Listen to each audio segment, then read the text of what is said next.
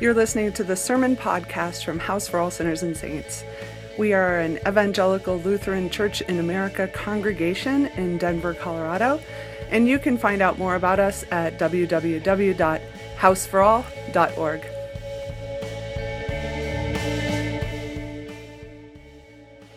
Grace, peace, and mercy are yours from the triune God. Amen. Whenever something really familiar shows up in the readings on Sunday, like today, how we were listening to the story of Nicodemus when suddenly, for God so loved the world that he gave his only begotten Son showed up. When that happens, it always feels like when you're in a crowd of people and suddenly you see a familiar face. Same thing happened in our first reading for today in the middle of a perfectly weird story about seraphim, those like six winged creatures who fly around the throne of God, suddenly we heard, Holy, holy, holy Lord, heaven and earth are full of your glory, the Sanctus, which we sing every week during the Eucharist. In a moment, Reagan will stand behind this altar and chant.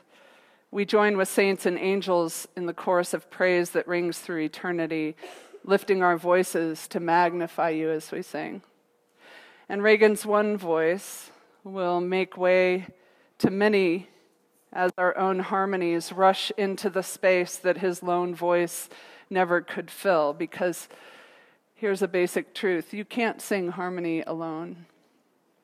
Harmony is a sound of unity and difference, a sound of one thing that is only possible when people who differ from each other unite. E pluribus unum. Holy, holy, holy Lord, God of power and might, heaven and earth are full of your glory. Hosanna in the highest. During the fall of 2016, I called my boyfriend Eric from the road.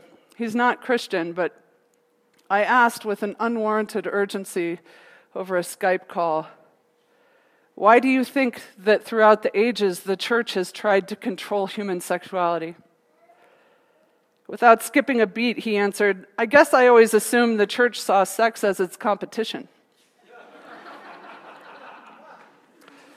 the moment he said it, I knew it was at least partially true.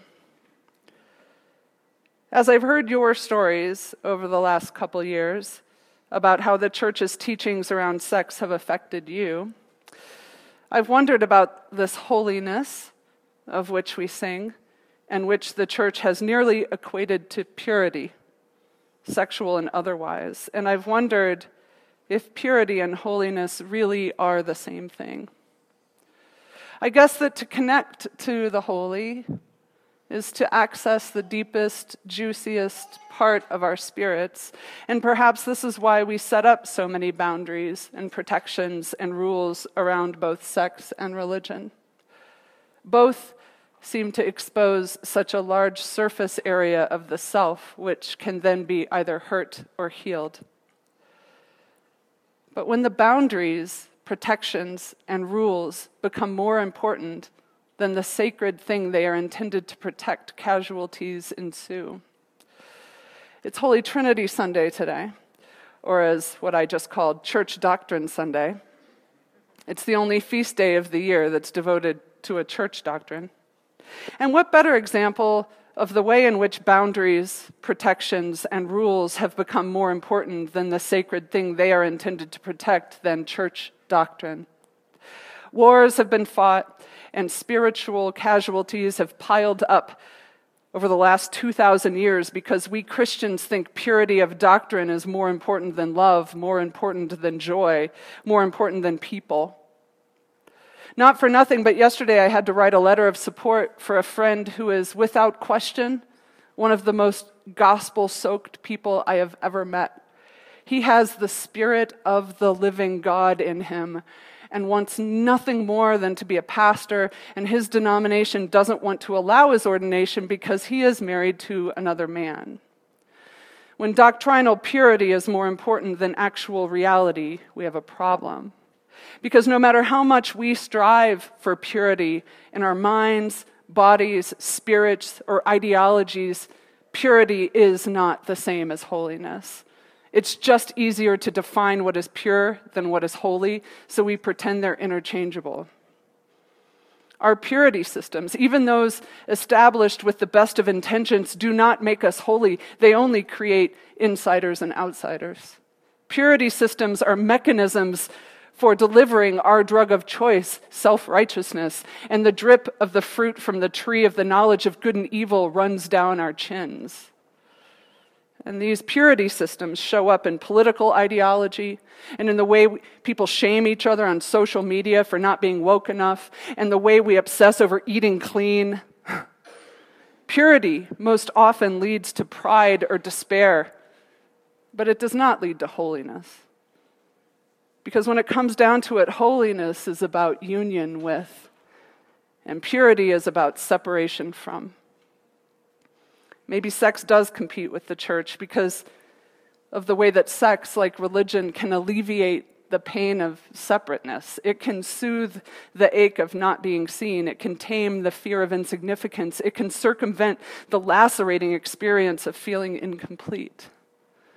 I mean, whether we realize it or not, we will often find ways to alleviate feelings of existential aloneness. We fill our lives with things that distract us from the sound of our deepest isolation tapping at the window food, entertainment, success, sex, relationships, busyness, gossip. There are plenty of ways to divert our attention from the unavoidable aloneness of human existence. But I just think that there's a difference between distraction from and alleviation of in the way that smoking cigarettes and drinking coffee distracts from the feelings of hunger, but eating food alleviates them. Temporarily, of course, but that's what it means to be human.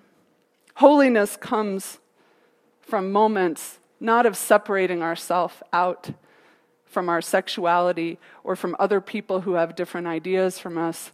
Holiness comes from union with.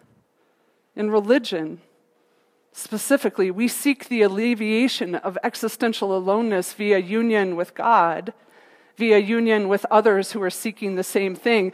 We pray for the concerns of others, which unites us with them.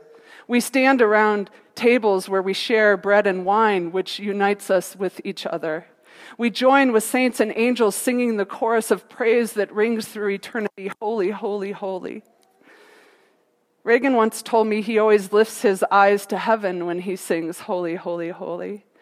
It's a way of acknowledging that his voice is one of millions that have and that are and that always will join with the heavens to sing of God. It reminds him that he's a creature endowed with a life and soul through the very breath of God, the breath he uses to sing with angels and all the faithful. The boundaries of his separate self are for the moment vanquished into an eternal song. This is holiness. The holiness that the heavenly creatures sing of around God's throne and and the one that we sing of around God's table is about union. When more than one become one, when what is separate is made whole, union, singing in harmony, breastfeeding a baby, collective bargaining, dancing, admitting our pain to someone and hearing them say, Me too. Holiness happens when we are integrated as physical, spiritual, sexual, emotional, political beings. But holiness is not something we earn or create or even strive to become. It's not about self improvement. It's when we bump up against God by happenstance. It's when something jars us into ourselves and out of ourselves at the same time. I asked you guys once what feels holy to you, and you said holiness happens in those moments when we're blissfully free from our ego and yet totally connected to ourself and something else. Nobody said purity. It is in the smell of a newborn's head and the exhaustion of a laboring mother, the moment during a celebration when you share a piece of cake with those you love and you take the first bite and every pleasure sensor is firing, holy, holy, holy. Holiness is the thing I never saw coming that catches my breath because I know the sacred has interrupted my isolation even as I am trying to distract myself from it, because I know that the sweet, sweet Spirit of God has again made me whole. And I insist on this when two loving individuals, two bearers of God's image, are unified in an erotic embrace, there is a space for something holy What was separate has come together. Two spirits, two bodies, two stories are drawn so closely that they are something together. They cannot be alone. There's unity. Jesus seemed to want connection with those around him, not separation. He touched human bodies deemed unclean as if they were themselves holy, dead little girls, lepers, menstruating women, people of his day were disgusted Jesus' disciples would eat with unwashed hands, and they tried to shame him for it, but he responded, It's not what enters the mouth that makes one unclean, but what comes out of it that defiles. Ultimate mic drop if you're paying attention. Jesus kept violating boundaries of purity and decency to get to the people on the other side of that boundary, those who'd been wounded by it, those who were separated from the others, the motherless, the sex workers, the lepers, the victims, and the victimizers. He cared about real holiness, the connection of things human and divine, the unity of sinners, the coming together of that which was formerly set apart. He cared about holiness more than purity. And He invites us into that as well. Let us pray. Holy, holy, holy Lord, God of power and might, heaven and earth are so completely filled with your glory. Hosanna in the highest. We give you thanks and praise for both sex and church. Make us holy, make us whole. Bring us into your triune self. Amen.